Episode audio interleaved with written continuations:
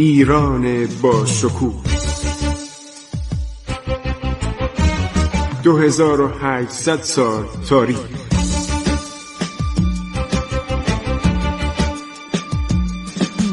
عبور از تاریخ.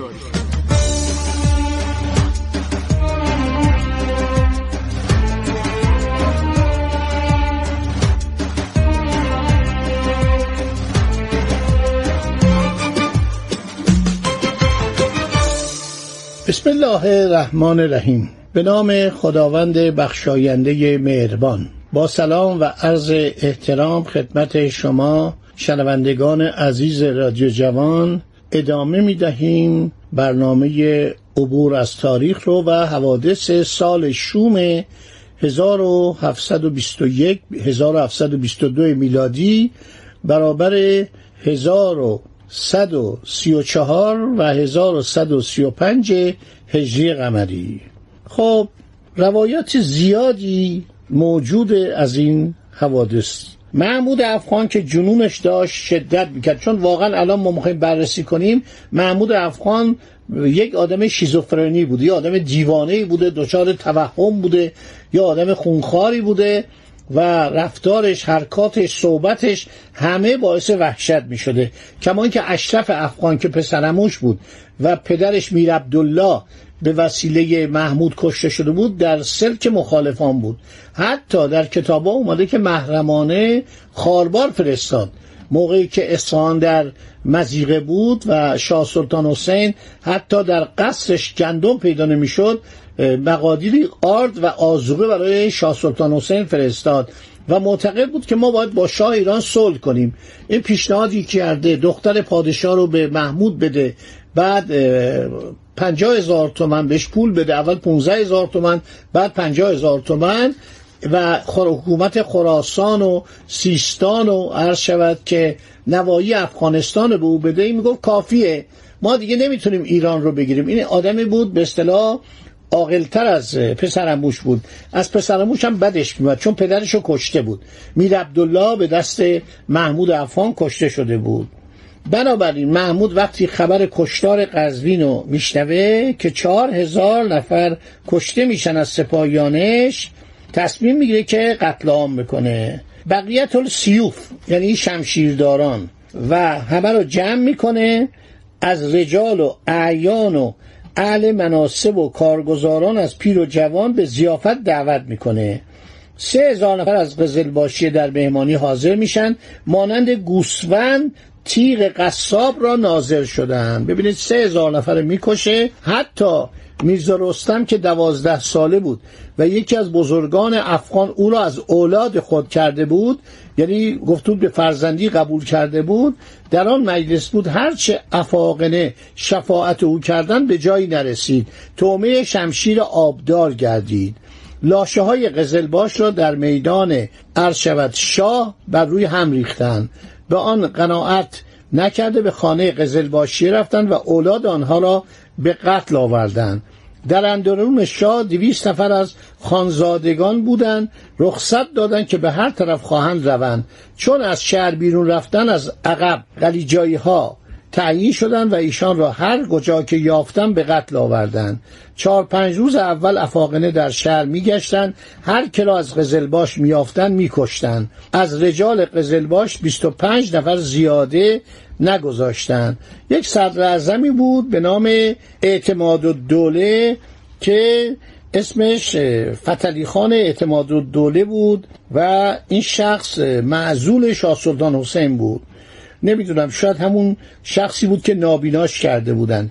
اینو محمود به عنوان صدراعظم انتخاب کرده بود، ولی در کتاب کروسنسکی اومده که تغییر سلوک دادن نسبت به او. 70,000 تومان از او گرفتن.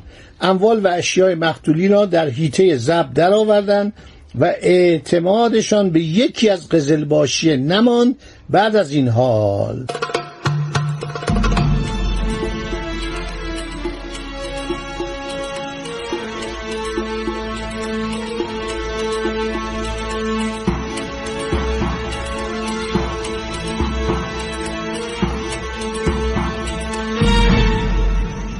هر شود که محمود برای افاقنه مرتبه بزرگ نهاده، منادی ندا کرد در مملکت ایران، خاصه در شهر اصفهان که توایف مختلف بودند، قرار شد که این غلجایی ها اول بشن، مرتبه اول رو به دست بیارن و تکریم و احترام جایز دانند. در هر محل که با آنان مواجه شوند بر پای خیزند و در پیش روی آنان بایستند و در راهها که سوار چهارپایانند، یعنی سوارای محمود، ایرانیان به زیر آیند و دست بسته در برابر ایشان بایستند و اجناس ناس از هر صنفی مرتبه خود بدانند که غلجایی ها اعلا و اقدم باشند. این کارا رو میکرد که مردم ایران از شود تحقیر بشن.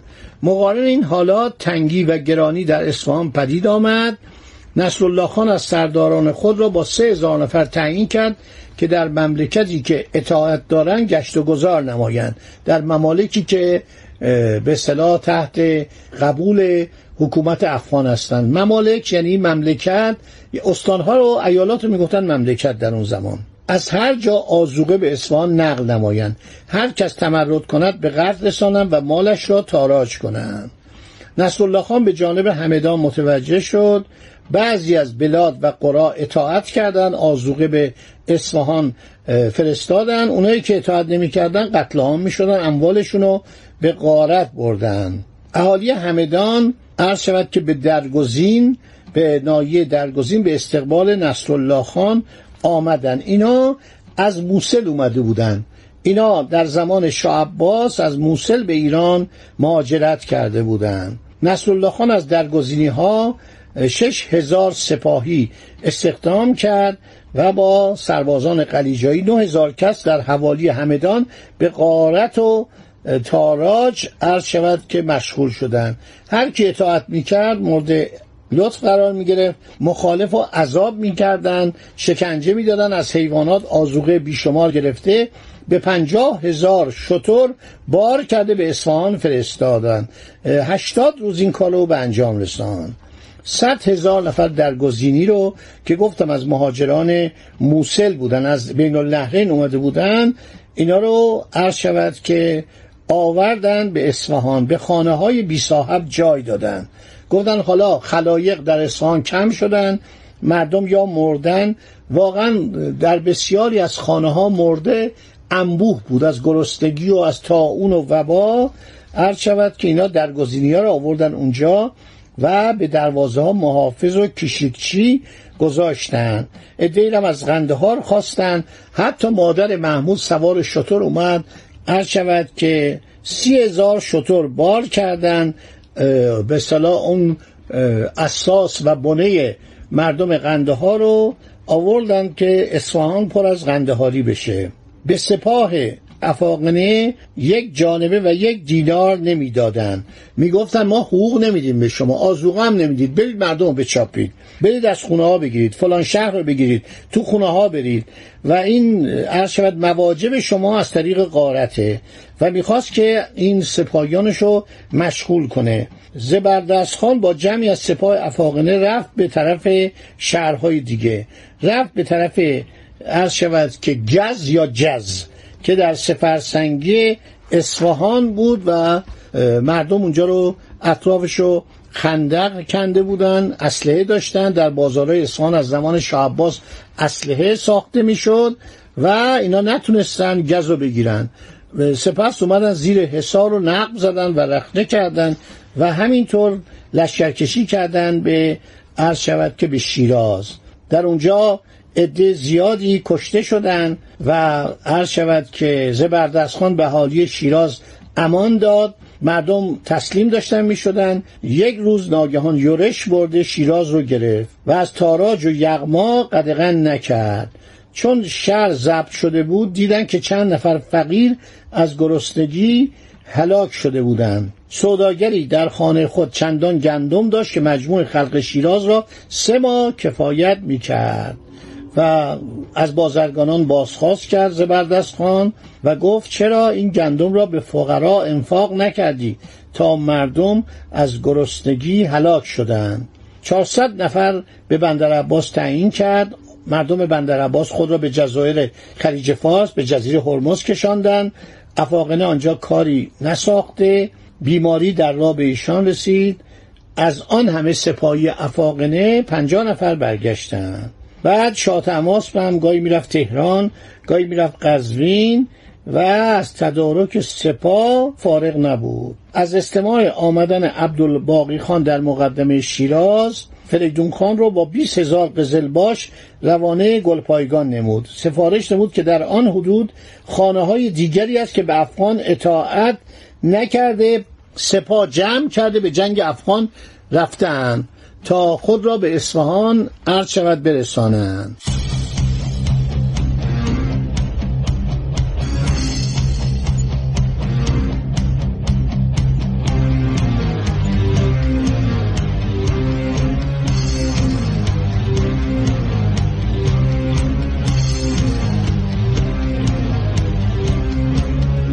خب فریدون خان هم آدم نادرستی بود، خیلی کارهای بد کرد و اینها همه فاسد بودن. عده‌ای از ارامنه رو کشت و گفت اینا افغانی هستن و فرار کرد. این سردارش فریدون خان فرار میکنه. محمود سر شهر گلپایگان میاد. در اطراف آن خندقی عمیق حفر کرده بودند.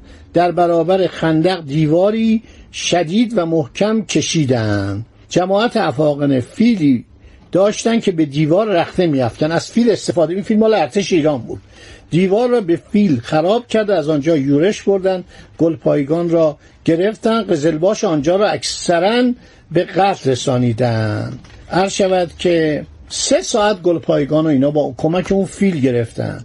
اهالی کاشان هم عرض شود که تسلیم شدن و بعد امان الله خان با محمود به هم میزنه و قهر میکنه و میره به طرف قندهار، چون از رفتار این بدش میومد. و در بختیاری هم سپاه محمود مورد حمله بختیاریا قرار میگیره و عده زیادی رو بختیاریا میکشن و همینطور 3 ماه در اون حدود میمونه و هیچ کاری نمیتونه بکنه. نرها طغیان میکنه، قزلباشی جس ها رو بریدن، پولا رو بریدن و این عده زیادی از سپاهیان عرض شود که محمود کشته میشن و اینها شبانه وارد شهر میشن. 3,000 نفر سپاهی برهنو، پا برهنو، بیچارو، کتک خورده و جنگ خورده و مجروح شده، حادثه دیده، صدمه دیده شبانه وارد اصفهان میشن. ایرانی ها جنگ میهنی به راه میاندازن.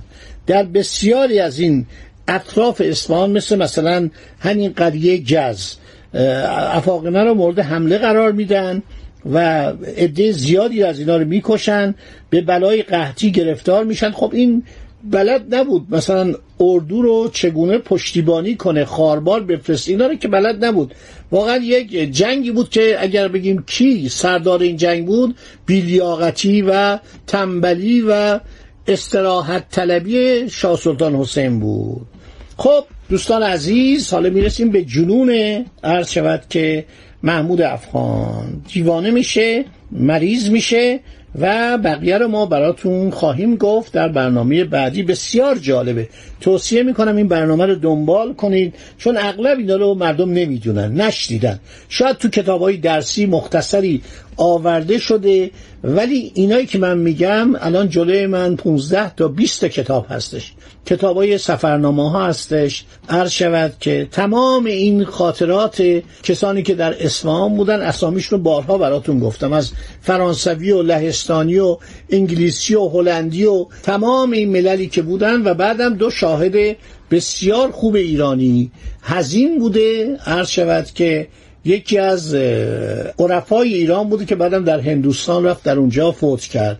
و بعدم میرزا محسن مستوفی که جالبه که محمود بهش وظیفه داد، گفت بشین تاریخ این وقایع رو بنویس، که البته محمود بعد از 2.5-3 سال میمیره و این تاریخ رو برای اشرف مینویسه. بعدم که میرسه به دست ما، داریم ازش استفاده میکنیم. خدا نگهدار شما تا برنامه بعد. عبور از تاریخ.